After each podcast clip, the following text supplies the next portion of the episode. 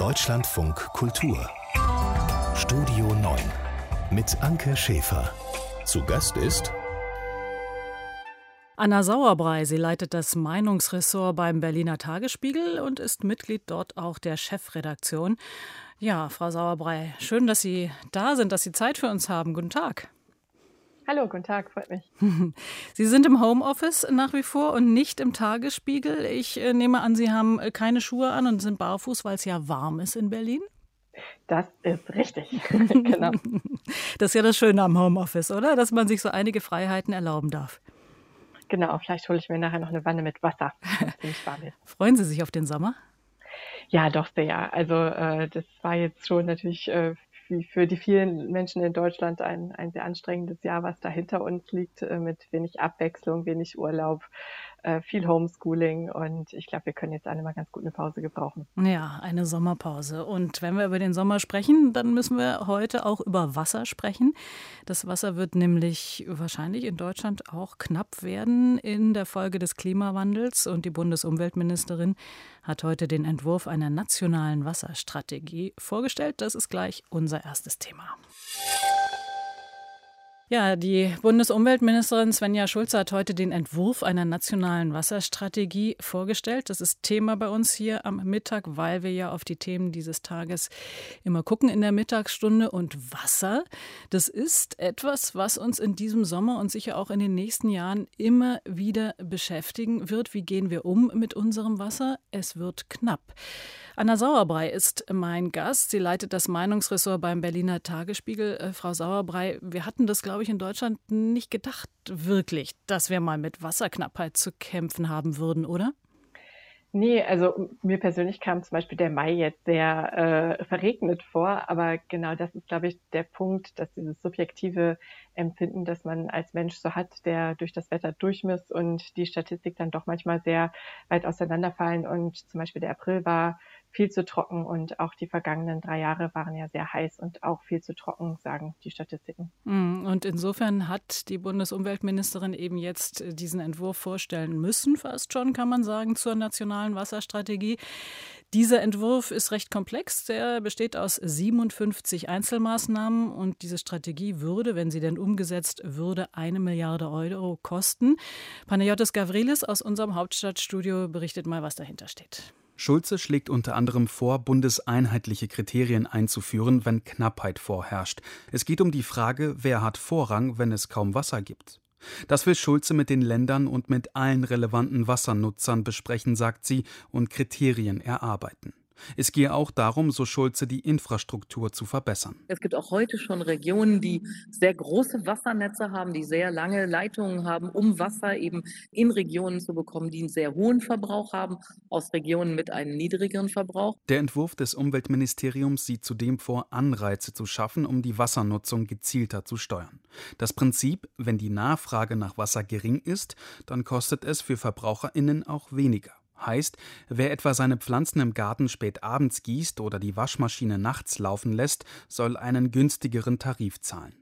Das Bundesumweltministerium will aber auch die Abwasserabgabe reformieren, um Wasserverschmutzung, zum Beispiel durch die Industrie, unattraktiver zu machen. Wenn Sie das hören, Frau Sauerbrey, haben Sie den Eindruck, das sind die geeigneten Mittel, um einer Wasserknappheit vorzubeugen?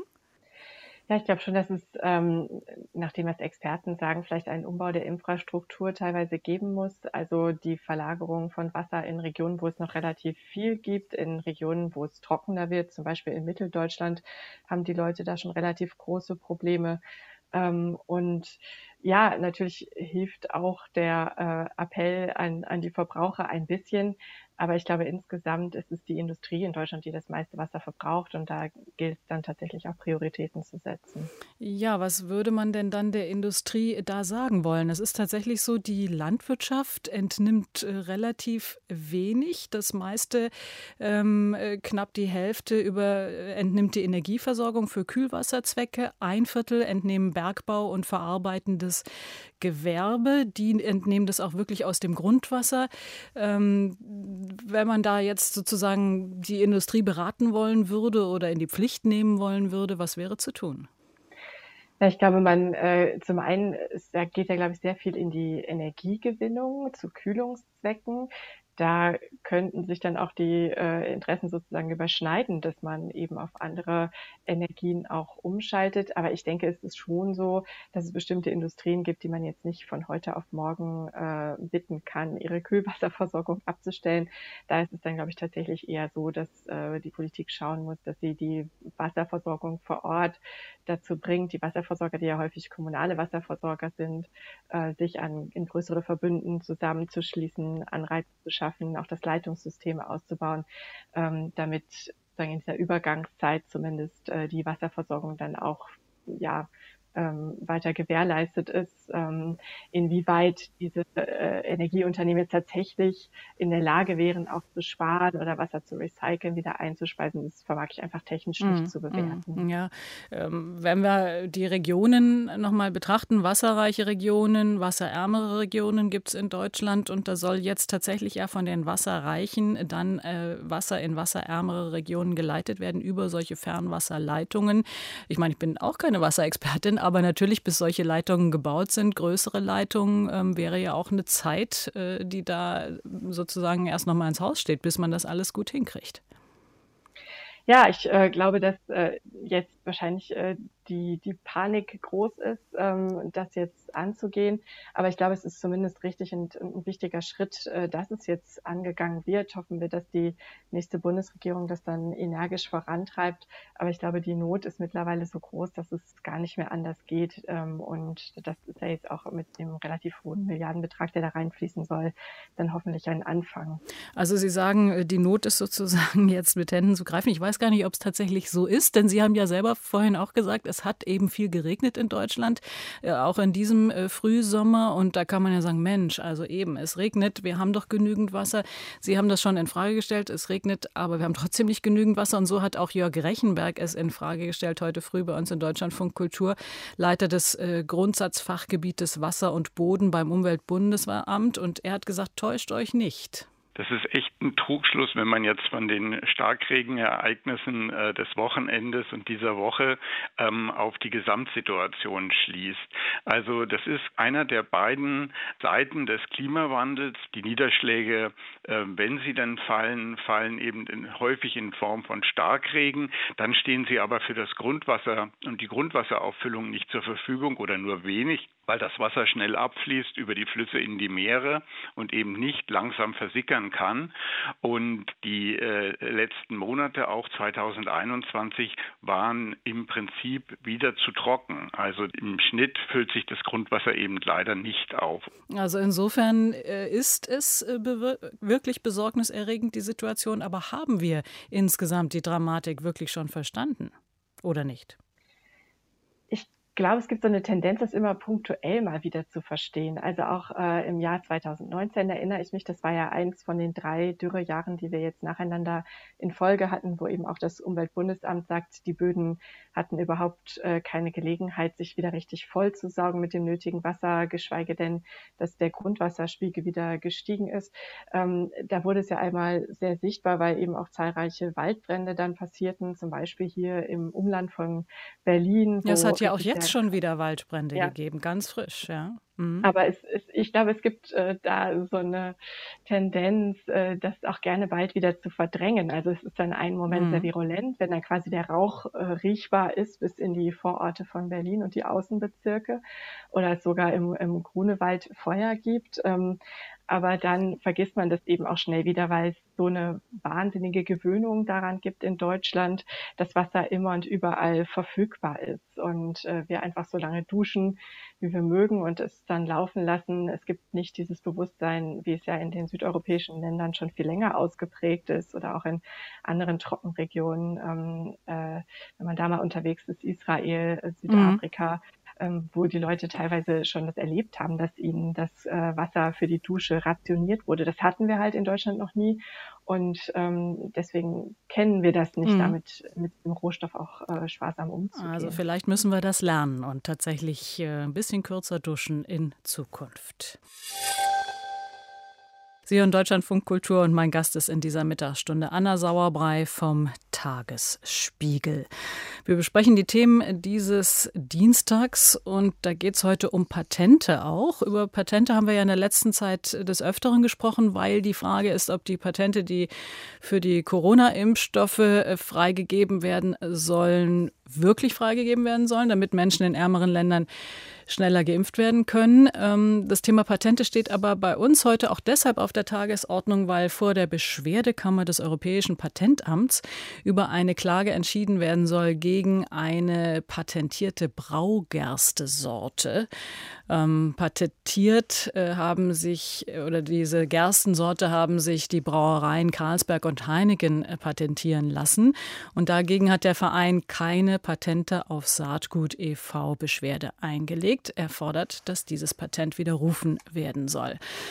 Warum fordert man sowas? Ähm, dieser Verein sagt, was hier passiert, ist Folgendes. Carlsberg meldet erst Patente auf Gerste und auf Bier auch dann an, obwohl diese Veränderungen an der Gerste aber aus zufälligen Mutationen stammen. Und dann werden diese Gerstenpflanzen und die Ernte und das daraus hergestellte Bier als Erfindung gebucht. Und das sei ebenso nicht rechtens. Können Sie das nachvollziehen, Frau Sauerbrey? Ja, das kann ich schon nachvollziehen. Ich glaube, man kann auch fragen, was eigentlich der Sinn von solchen Patenten ist. Also Patente sind ja dazu da, dass Innovationen gefördert werden und die Investio- Investitionen zu schützen derer, die diese Innovationen äh, sich überlegt haben, sich ausgedacht haben. Und äh, gerade auf dem Saatgutmarkt sieht man ja eigentlich, dass das Gegenteil der Fall ist. Also es werden Patente auf Saatgut zugelassen, aber es führt letztlich in eine Monopolisierung, also nicht in eine ähm, in, in, in mehr Wettbewerb, mehr gute Ideen, wofür das ja eigentlich da ist, sondern ähm, dazu, dass ganz wenige Unternehmen den Saatgutmarkt kontrollieren. Das sind zwei Drittel des Saatguts, werden von nur vier Unternehmen weltweit kontrolliert. Jetzt ist hier der Fall so ein bisschen anders gelagert, weil es ja noch um die Spezialfrage geht, ist das überhaupt eine technische Innovation, wenn ich einfach eine besonders gute Gerste gezüchtet habe? Und da sagen die, ähm, da sagen eben die Aktivisten jetzt, nein, das ist es nicht und wollen das kippen. Mhm. Also ich meine, es geht ja im weiteren Kontext tatsächlich darum zu verhindern, dass Konzerne wie hier Carlsberg, aber es sind ja auch eben viele andere Konzerne, sich die Grundlagen der Ernährung letztendlich patentieren lassen. Ja, genau. Also es, äh, die, die Grundlagen der Ernährung an sich jetzt vielleicht noch nicht. Natürlich ist es jedem belassen, äh, andere Pflanzen anzubauen. Aber ich habe das selber mal äh, in Iowa auf einer Farm bei, bei einer eigentlich politischen Recherche erlebt, wie stark dieses System sich dann noch ausweitet und welche Folgen es hat. Also dann äh, wird eine besonders gute Soja- oder Maispflanze von den Bauern gekauft. Da sind dann aber auch hängt ein ganzes äh, Pflegesystem sozusagen dran an verschiedenen Pestiziden, die dann eingesetzt werden müssen oder auch Düngemitteln, die eingesetzt werden müssen, auf die dann auch wieder geistige Eigentumsrechte sind. Und ähm, das führt dann eben sehr schnell auch zu Monokulturen. Also alles Dinge, von denen wir wissen, dass sie der Landwirtschaft eigentlich nicht besonders gut tun ähm, und die dann aber trotzdem entstehen. Und ich glaube, wenn man einmal in diesem System drin ist, ist es auch für die Farmer ganz schwierig, da wieder auszusteigen und ähm, auf andere Pflanzen umzusteigen, weil meistens sind die eben ja doch besonders ähm, ja, ertragreich oder äh, bringen besonders viele Einnahmen. Und die brauchen die Bauern dann auch irgendwann, weil es nämlich auch einfach wahnsinnig teuer ist, dieses System aufrechtzuerhalten. Mm-hmm. Bei Carlsberg geht es ja tatsächlich auch um den Geschmack. Also diese spezielle Gerste, wenn ich das richtig sehe, ist dann eben verantwortlich für einen speziellen Biergeschmack. Den möchte man sich eben gerne patentieren lassen. Aber ich möchte noch mal einen amerikanischen Politiker zitieren, Henry Kissinger nämlich. Ähm, der hat schon vor mehr als vierzig Jahren gesagt, wer die Nahrungsmittelkette kontrolliert, der kontrolliert die Menschen. Ich glaube, dieser Satz hat heute wirklich viel Brisanz, oder? Ja, ähm, auf jeden Fall, vor allen Dingen eben die Herstellungsbedingungen. Also es ist ja, der Verbraucher ähm, spürt das zunächst mal nicht. Also für den sind die Produkte in der westlichen Welt zumindest im Zweifel sogar günstiger, aber die Nebenwirkungen sind ja doch sehr hoch, ähm, eben zum Beispiel Monokulturen. Und ich glaube, da muss man wirklich überlegen, ob man das nicht enger begrenzen will, was da genau patentierbar ist und was nicht. Das sagt Anna Sauerbrey, Journalistin vom Tagesspiegel. Deutschlandfunk Kultur. Wurfsendung. Serie der Woche. Alles Käse. Bifidus. Bifidus. Edelweiß. Emmenspitz, Blöschatell, Büffelmozzarella, Büffelmozzarella, Atzmannig Börkes, Gammelbeer, Chüsereiner, Chüsereiner, Kellerhocker, Kellerhocker, der Besoffnig, der Besoffnig. Sie hören Deutschlandfunk Kultur. Wir besprechen die Themen dieses Tages hier in dieser Mittagsstunde. Und Jens Spahn, der Gesundheitsminister von der C D U, ist ja heftig dafür kritisiert worden, dass er, so hat es der Spiegel geschrieben, mutmaßlich minderwertige Masken an Bedürftige vergeben wollte, also an Obdachlose, an behinderte Menschen und, oder an Hartz-vier-Empfänger. Und Jens Spahn hat ja die Kritik dann zurückgewiesen und gesagt, es ginge doch hier bitte sehr um geprüfte, um sichere Masken, die eben nur keine E U-Zertifizierung hätten, aber dennoch sicher wären. Und außerdem sei diese Idee im S P D-geführten Arbeitsministerium entstanden. Jetzt hat die Linke in dieser Sache im Bundestag eine Aktuelle Stunde beantragt. Die F D P will einen Sonderermittler einsetzen, der am besten vom Bundesrechnungshof kommen sollte. Ja, jetzt weiß man nicht, wie viel sozusagen Streitpotenzial ist da tatsächlich drin. Hat das alles sehr viel mit dem Wahlkampf zu tun oder ist inhaltlich wirklich sehr viel schiefgelaufen? Blicken Sie da durch, Frau Sauerbrey? Also ich glaube, die Tatsache, dass es jetzt hochkommt, hat definitiv etwas mit dem Wahlkampf zu tun. Wenn man die Spiegelgeschichte nachliest, sieht man ja, dass das ein Streit ist, der sich schon weit über ein Jahr hinzieht. In der Sache würde ich sagen, es ist durchaus aufklärungswürdig. Das sagt Frau Sauerbrey. Sie leitet das Meinungsressort beim Berliner Tagesspiegel und zugeschaltet jetzt aus dem Hauptstadtstudio von Deutschlandfunk Kultur auch Caroline Born. Und Sie haben sich ja, Frau Born, mit diesem Streit nun auch eingehend beschäftigt. Ist die Gemengelage unübersichtlich oder kommt uns das nur so vor? Nee, die ist tatsächlich relativ unübersichtlich. Es stand ja auch gestern ähm, bei der Regierungspressekonferenz, als dann die beiden beteiligten Ministerien aufgetreten sind, also das Arbeitsministerium und das Gesundheitsministerium, schon so Aussage gegen Aussage. Und dann haben diese beiden Ministerien sich auf, öffn- auf offener Bühne über die Prüfnormen der beiden Häuser gestritten ähm, für die Masken. Und dann ging es eben darum, ja, sind die jetzt genau gleichwertig, sind die ähm, eben nicht ausreichend, womöglich die Prüfnorm des Bundesgesundheitsministeriums, wo unterscheiden die sich? Und das finde ich einfach ähm, für mich selber auch extrem schwer zu beurteilen. Ähm, weil da geht es dann ja nicht mehr um politische Fragen, sondern ab wann jetzt so eine Maske sicher sein sollte und an wen die dann auch ausgeliefert werden kann. Hm. Aber sicher ist also, es gibt diese Masken und sie sind geprüft. Das Einzige, was ihnen fehlt, ist die E U-Zertifizierung, oder? Genau, es gibt ja auch dann die Prüfnorm des Gesundheitsministeriums und die ist ja auch TÜV geprüft. Das hat ja auch Gesundheitsminister Jens Spahn gestern ähm, nochmal betont. Ähm, das handelt sich da um den C P I-Standard. Da steigt man jetzt relativ tief schon wieder ein in diese Details, aber der ist auch im Infektionsschutzgesetz anerkannt und deswegen werden diese Masken jetzt auch in der nationalen Reserve gelagert. Mhm. Und eben noch nicht ganz, ja? Ja, nee, sagen Sie.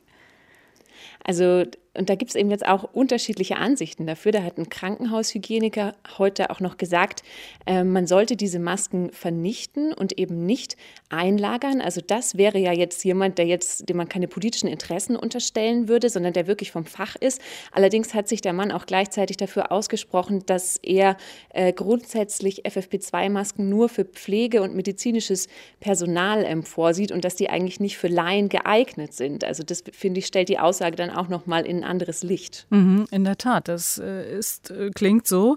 Frau Sauerbrey, Stefan Detjen war gestern auch hier zu Gast, der Leiter unseres Hauptstadtstudios, und der hat gesagt, wenn doch diese Masken geprüft sind und ihnen nur das E U-Siegel sozusagen fehlt, dann wäre es doch eigentlich äh, richtig zu sagen, der eigentliche Skandal liegt darin, dass diese Masken jetzt aus dem Verkehr gezogen werden, anstatt einfach verwendet zu werden. Ich glaube, wo das ungute Gefühl reinkommt, ist, dass äh, ja laut der Darstellung des Spiegels, die jetzt angestritten wird vom Gesundheitsministerium, diese Masken für bestimmte sozial schwache Gruppen verwendet werden sollten. Also für Hartz-vier-Empfänger, Behinderte oder Obdachlose. Und dadurch bekommt das natürlich, kriegt man ein ungutes Gefühl. Also wenn diese Masken doch so gut und äh, gleichwertig sind, warum dann nicht an alle Bevölkerungsgruppen ausgeben, womöglich sogar für medizinisches Personal, warum das jetzt an diese Gruppen abgeben. Und das wäre was, wo ich mir noch eine weitere Klärung durchaus wünschen mhm. würde. Grund könnte natürlich sein, dass man sie eben nicht verkaufen kann. Das heißt, man muss sie verschenken. Ist das eventuell der Grund, Frau Born? Also ich finde, diese Vorwürfe, ähm, darum ging es ja auch stark in dem Spiegelartikel, dass man das ähm, an die genannten Gruppen abgibt, die sind ja schon ganz schön ungeheuerlich. Und da fand ich es dann gestern etwas befremdlich, dass ähm, die S P D, die hat ja auch diese Vorwürfe sehr lauthals erhoben und dann von Menschen unwürdig gesprochen in Bezug auf den Gesundheitsminister. Aber mir war es ein bisschen dünn dann am Ende ähm, von den Belegen her. Also ich bin nicht sicher, ob das letzten Endes ist, äh, die Frage ist, um die es da ging, oder ob man sich dann wirklich einfach nur in so Prüfnormgeschichten verhakelt hat. Mhm.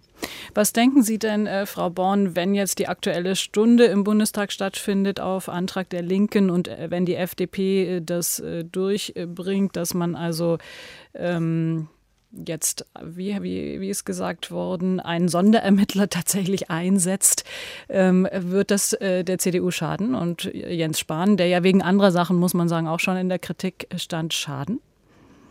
Also die F D P hat ja gesagt, das Ganze wäre nur die Spitze des Eisbergs, der Streit um die Masken gerade. Ähm, es gibt ja auch noch eine andere Recherche, die der Zeit, die jetzt erschienen ist, wo sie berichtet ähm, über Masken von zweifelhafter Qualität, die angeblich an Pflegekräfte ausgeliefert wurden. Das haben auch die Grünen kritisiert, ähm, dass sie das eigentlich auch vorher schon gesagt hatten. Also ich glaube, da stehen einige Vorwürfe im Raum. Wir hatten ja auch die äh, Maskenaffäre der Union, also dass da nochmal bei der Beschaffung vielleicht genauer hingeguckt wird, wer hat da die Aufträge bekommen, wurde da vielleicht geschludert. Ich könnte mir vorstellen, dass das nochmal spannend wird. Das sagt Caroline Born aus unserem Hauptstadtstudio. Dankeschön für die Informationen und danke auch bis hierher an Anna Sauerbrey vom Tagesspiegel. Wir wollen jetzt mal auf das Urteil äh, blicken, das das Nachfolgegericht des Internationalen Strafgerichtshofs für Ex-Jugoslawien in Den Haag heute fällen wird, nämlich das Urteil im Berufungsverfahren gegen den ja schon verurteilten Kriegsverbrecher Ratko Mladic. Der war der Chef der bosnisch-serbischen Armee und ist ja wegen Völkermord verurteilt, wegen seiner Verantwortung auch für das Massaker von Srebrenica und wegen weiterer Kriegsverbrechen im Bosnienkrieg. Aber er hat Berufung eingelegt und er hat gesagt, ich möchte freigesprochen werden. Denken Sie, er wird den Freispruch bekommen, Frau Sauerbrey? Also ich selbst äh, bin da gar kein Experte und würde mich gerne an dieser Stelle auf meine Kollegin Caroline Fetscher beziehen, die ja auch ähm, hier in der Sendung oft zu Gast ist. Und äh, sie hat es wirklich über die Jahrzehnte sehr intensiv verfolgt, äh, hat auch damals selber aus äh, den Kriegsgebieten berichtet und dann auch die ganzen Nachfolgeprozesse ähm, auch begleitet. Und ich glaube, sie geht im Moment davon aus, dass das abgelehnt wird, also dass Ratko Mladic lebenslang in Haft muss. Mhm. Also es wäre seltsam, denke ich auch, wenn dieser Freispruch tatsächlich ausgesprochen werden würde. Denn eben, er ist zu lebenslanger Haft verurteilt worden. Ähm, er hat diese Verantwortung für das Massaker von Srebrenica. Er ist als Schlächter von Bosnien bekannt. Es war ja dies das letzte Urteil des U N-Tribunals. Wie erfolgreich war denn aus Ihrer Sicht, Sie haben das ja auch verfolgt, diese Arbeit des Gerichts? Also in diesem Fall tatsächlich sehr erfolgreich und ich glaube, das hat ja auch so eine kleine Euphoriewelle damals ausgelöst, dass diese Prozesse überhaupt zustande kommen konnten, dass so hochrangige ähm, Persönlichkeiten äh, wie der bosnisch-serbische Armeechef ähm, Mladic tatsächlich dort vor Gericht standen, verurteilt wurden. Ein Triumph für das internationale Recht. Ähm, seitdem gehen Beobachter, sind Beobachter sehr viel pessimistischer geworden, was die weitere Arbeit des Internationalen Strafgerichtshofs angeht. Ähm, es gibt Vorwürfe, ähm, dass ja immer noch die Unterstützung der großen Staaten fehlt, Russland, China, die U S A, Indien, ähm, die das nicht oder nur ja in einzelnen Verfahren anerkennen. Und auch Carla Del Ponte, die ja damals äh, diese Prozesse mitgeführt hat, äh, hat ein sehr pessimistisches Buch geschrieben zuletzt über ähm, die, die internationale Strafgerichtsbarkeit, in dem sie auch die UNO mit anklagt. Also das ist ähm, ja, also Caroline Fetscher wird morgen dazu auch einen Kommentar im Tagesspiegel schreiben, wo sie auch eher pessimistisch auf die heutige Situation führt bei allen Erfolgen eben in der Aufbereitung der Jugoslawien-Konflikte. Mhm.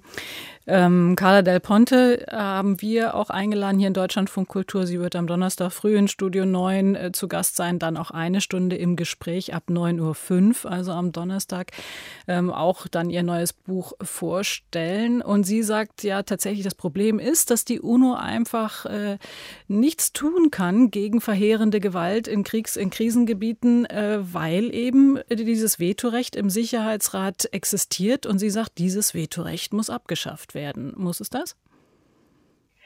Ja, das müsste es, ähm, aber es wird nicht abgeschafft werden, glaube ich, in nächster Zeit. Ähm, ich äh, würde Carla Del Ponte wirklich alles Gute wünschen äh, für, für diese äh, Mission, die sie sicher jetzt auf die Fahnen geschrieben hat, aber ich sehe es nicht kommen. Jetzt muss ich mich korrigieren. Carla Del Ponte ist morgen bei uns im Programm, in Studio neun am Morgen im Gespräch. Ich habe mich eben da vertan. Also wir sehen Ihrem Besuch natürlich mit großer Spannung entgegen. Und heute Nachmittag werden wir erfahren, wie das Urteil im Berufungsverfahren gegen Ratko Mladic ausgehen wird. Und auch darüber werden wir hier in Deutschlandfunk Kultur berichten.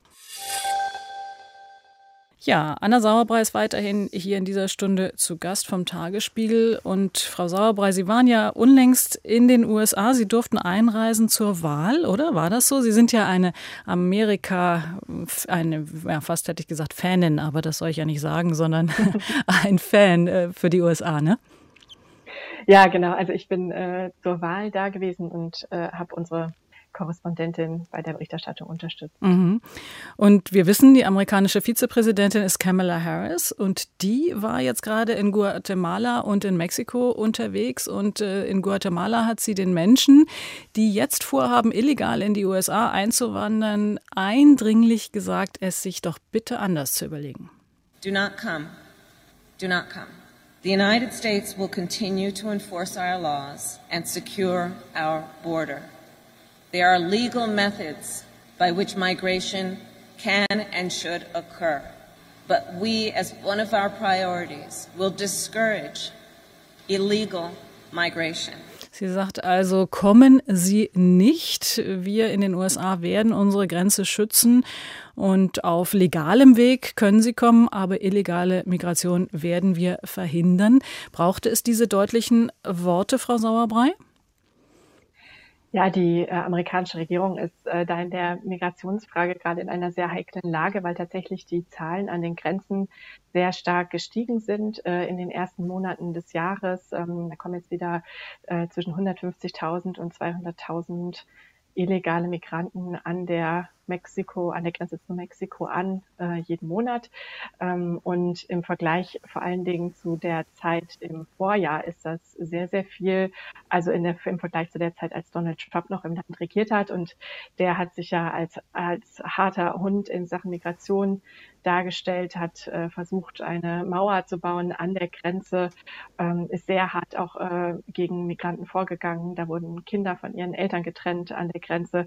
Und jetzt steht natürlich der Verdacht im Raum, dass äh, unter der Regierung Biden, die nicht mehr so hart dagegen vorgeht, jedenfalls äh, nicht selbst an der Grenze selbst äh, wesentlich humanitärer vorgeht, ähm, eben auch die, die Effektivität abnimmt. Und das, dem muss man jetzt politisch entgegentreten. Mhm. Es sind offensichtlich eintausendfünfhundert Menschen, die täglich über die Grenze kommen und nicht aufgegriffen werden. Aber das wäre jetzt auch tatsächlich meine Frage gewesen, wie Sie das einschätzen. Ist das jetzt eine Fortsetzung dieser Trumpschen Abschottungspolitik oder eigentlich doch auch eine nachvollziehbare Strategie, weil illegale Migration natürlich durchaus etwas ist, was äh, ja, beiden Seiten, sowohl dem Land, aus dem die Migranten kommen, wie auch dem Land, in das eingewandert wird, Probleme bereitet? Nein, das ist keine Fortsetzung der Trumpschen Politik, äh, schon was das Humanitäre angeht nicht. Aber diese Aussage jetzt in Guatemala ist auch eingebettet in äh, eine Gesamtstrategie. Ähm, Biden hat einerseits die Erleichterung der legalen Migration angekündigt. Also da sollen Verfahren vereinfacht werden, um Leuten eben einen legalen Weg in das Land einzureisen, anzubieten. Äh, gleichzeitig ähm, steht im Raum die äh, Legalisierung von den, von Millionen von Migranten, vor allen Dingen äh, solche, die als Kinder ins Land gekommen sind, die Trump äh, auch aus dem Land raus haben wollte. Es ist ihm nicht gelungen, aber da hat die Biden-Regierung jetzt auch schon einen Entwurf vorgelegt, wie diese drei Komma vier Millionen äh, Kinder, Jugendliche, also oder äh, die heute erwachsen sind, aber als Kinder ins Land gekommen sind, Amerikaner werden können oder zumindest dauerhafte Aufenthaltsperspektiven haben. Ähm, aber in dieses Gesamtpaket, sozusagen Legalisierung, Erleichterung legaler Migration, gehört eben auch das Unterbinden von illegaler Migration. Mhm. Und jetzt ist das die erste Auslandsreise von Kamala Harris als Vizepräsidentin und sie muss ja doch, obwohl sie in vielen Kreisen ja beliebt ist und auch gesehen wird, aber trotzdem denke ich an Profil noch gewinnen. Ist jetzt dieses Thema, das sie sich da gewählt hat, eines, wo man gut an Profil gewinnen kann? Ja, ich ähm, glaube, das äh, passt eigentlich ganz gut zu Kamala Harris. Ähm, sie ist natürlich einerseits, ähm, wird sie als progressive Kraft wahrgenommen. Sie wird wahrgenommen als eine Frau, die selber aus einer Einwandererfamilie stammt und eben auch als Frau, ist deswegen sozusagen bei linken Demokraten relativ ähm, positiv angesehen. Ähm, aber gleichzeitig hat sie immer schon auch in ihrer Karriere als äh, Staatsanwältin und Justizministerin in Kalifornien gewusst und auch gezeigt, dass ähm, um die große, breite Mitte der Amerikaner Wähler zu gewinnen, es auch äh, eine gewisse Härte braucht in den Aussagen. Und ich glaube, das ist einfach eine Fortsetzung dieser Strategie, um möglichst breite Wählerschichten auch für die Demokraten zu gewinnen. Denn ich glaube, sie äh, schielt natürlich schon auch auf die Präsidentschaft. Anna Sauerbrey ist äh, zu Gast gewesen, leitet das Meinungsressort vom Tagesspiegel. Frau Sauerbrey, Sie leben ja mit zwei Kindern und ich glaube, Sie sind froh, äh, wenn alle wieder ganz regulär in die Schule gehen, oder? Ja, morgen geht ja hier in Berlin jetzt wieder der normale Unterricht los. Das heißt, volle Klassenstärke und auch mehr als drei Stunden am Stück. Und gerade für den Jüngeren ist das, glaube ich, schon eine große Erleichterung. Endlich wieder Hofpause. Endlich wieder Hofpause und endlich wieder ein Pausenbrot und endlich wieder einfach, weiß ich nicht, Fußball spielen in der Pause, oder? Fußball, Spielplatz, genau. Kann man nachvollziehen. Schön, dass Sie da waren. Vielen Dank für diese gemeinsam verbrachte Stunde.